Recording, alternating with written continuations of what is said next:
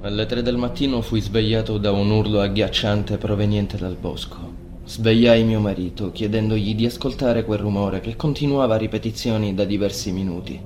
Sembra un leone di montagna, probabilmente sta cercando di attirare qualche esca. Nessuno urla in quel modo per così tanto tempo. Prova a riaddormentarti, presto smetterà. Si girò e tornò a dormire. Alla fine le urla cessarono Tuttavia non riuscii a scrollarmi di dosso la sensazione che stesse succedendo qualcosa di spaventoso.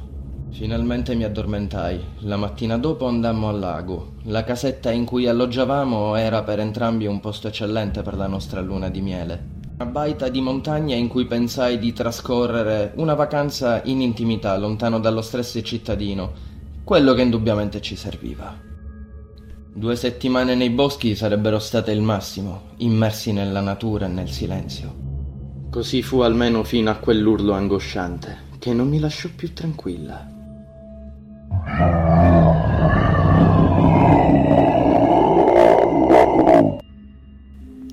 Poteva trattarsi di un leone o di qualche animale. Quanto tempo sei rimasta sveglia ieri notte? Chiese mio marito Thomas notando le mie evidenti borse sotto gli occhi. Non troppo, ma è stato sufficiente a mettermi a disagio. Qualunque cosa fosse, credi che se ne sia andata? Molto probabilmente. La mia ipotesi è che l'animale stesse marcando il territorio e i felini tendono a diventare aggressivi quando altri animali entrano nel loro tappeto erboso. Finché di notte staremo lontani dalle colline, potremmo stare tranquilli. Dopo aver terminato la nostra chiacchierata sulla notte precedente, abbiamo finito col parlare del nulla per circa un paio d'ore. Tuttavia non era affatto tranquilla e non potevo evitare di guardarmi attorno. L'aria si fece fredda mentre il sole si avvicinava all'orizzonte. Thomas mi abbracciò e mi sussurrò all'orecchio. Portiamoci del cibo e una bottiglia di vino in stanza. Ho in mente qualcosa che potrebbe piacerti. Quando entrammo in camera da letto mi diede un regalo impacchettato con una carta rossa, sormontata da un piccolo fiocco argentato. Un regalo? Grazie tesoro, sei sempre come sorprendermi. Thomas sorride ribattendo.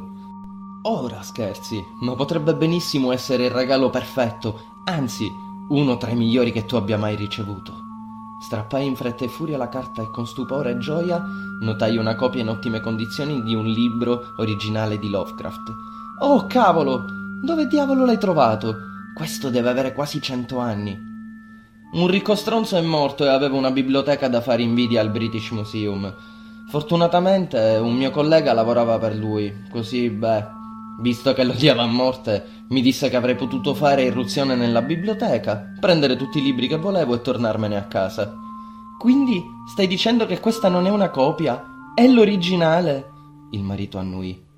Non ci posso credere, sei il mio tesoro, è il miglior ladro di cuori e di libri del mondo. Ci baciammo e preparammo la cena. Passarono alcune ore e nuovamente non riuscii a prendere sonno. Era come se attendessi nuovamente quell'urlo terrificante e prolungato di quella notte, o forse ero troppo eccitata all'idea di leggere il mio nuovo libro. In effetti scelsi di aprirlo, accendendo la baciure sul comodino. Mio marito dormiva profondamente, così mi tuffai con la mente nella storia che avevo tra le mani. Il libro narrava di un pazzo e mentre pensavo a quanto mi stesse intrigando la trama, lo udii nuovamente. Un altro urlo terrificante, peggio di quello della notte passata.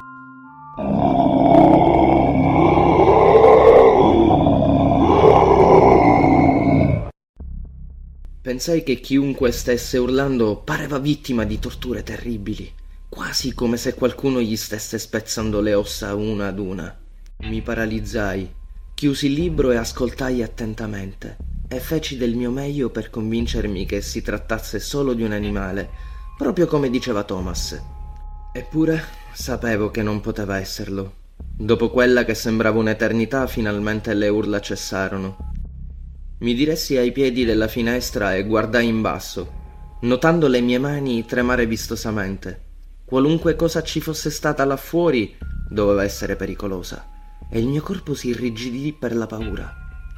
Anche quella notte non chiusi occhio. All'alba ero ancora immobile nella stessa posizione in cui mi ero coricata. Non volevo muovermi come se qualsiasi prova della mia presenza mi potesse mettere in pericolo. Tom alla fine si svegliò. ignaro della situazione angosciante. Non hai dormito per niente? chiese. Scossi silenziosamente la testa. Insistette. Hai sentito di nuovo i leoni di montagna? Era più vicino questa volta. Non so quanto vicino, ma qualunque cosa fosse non mi piace per niente. Capisco. Guarda, abbiamo prenotato l'intera settimana e non vorrei interrompere la luna di miele. Quindi ti dirò una cosa. Cerchiamo di divertirci oggi e se sentirai quelle urla anche questa sera, chiameremo la stazione del ranger che ci raggiungeranno in pochi minuti. Grazie, lo apprezzo davvero. Certo, per quanto adori viaggiare, la tua sicurezza conta infinitamente di più. Inoltre non mi piacciono i predatori. Possono essere dei veri e propri inconvenienti, per usare un eufemismo. Non voglio trovarmi vicino a quelle bestiacce, specialmente se hai ragione sul fatto che si stia avvicinando.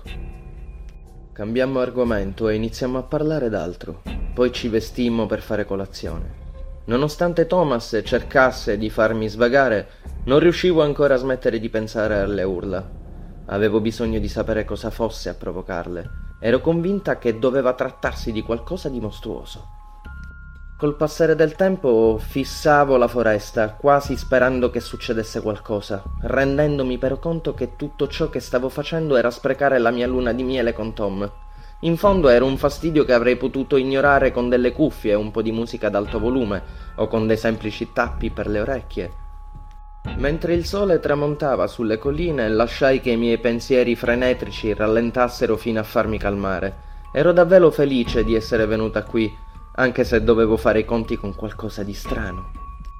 Ehi tesoro, cosa ne pensi del libro finora? mi chiese Tom distogliendomi dai pensieri angoscianti. È fantastico, lo adoro!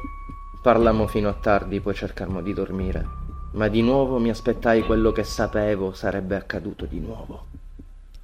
Come un orologio svizzero, puntuale iniziò un urlo assordante, inumano e prolungato per diversi minuti.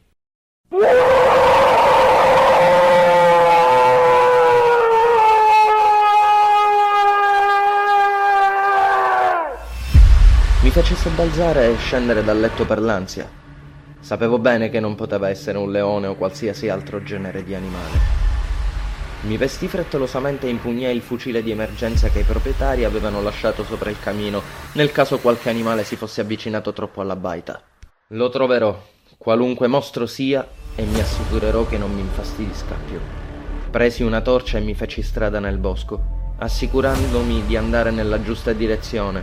Seguì le urla, sentendole sempre più vicine. Niente al mondo avrebbe potuto prepararmi a quel che vidi. Ad una decina di metri di distanza lo vidi. Mi bloccai e rimasi scioccata. C'era una specie di omone, ma era troppo alto. Era alto quasi tre metri e aveva lunghe braccia che quasi toccavano terra. La pelle bianca e coriacea avvolgeva questa creatura grottesca mentre lentamente scrutava verso l'alto. Gli occhi gialli fissarono direttamente la mia anima mentre si avvicinava. Poi vidi il suo petto spalancarsi in una gigantesca bocca, mentre metteva le stesse urla che avevo sentito le notti passate.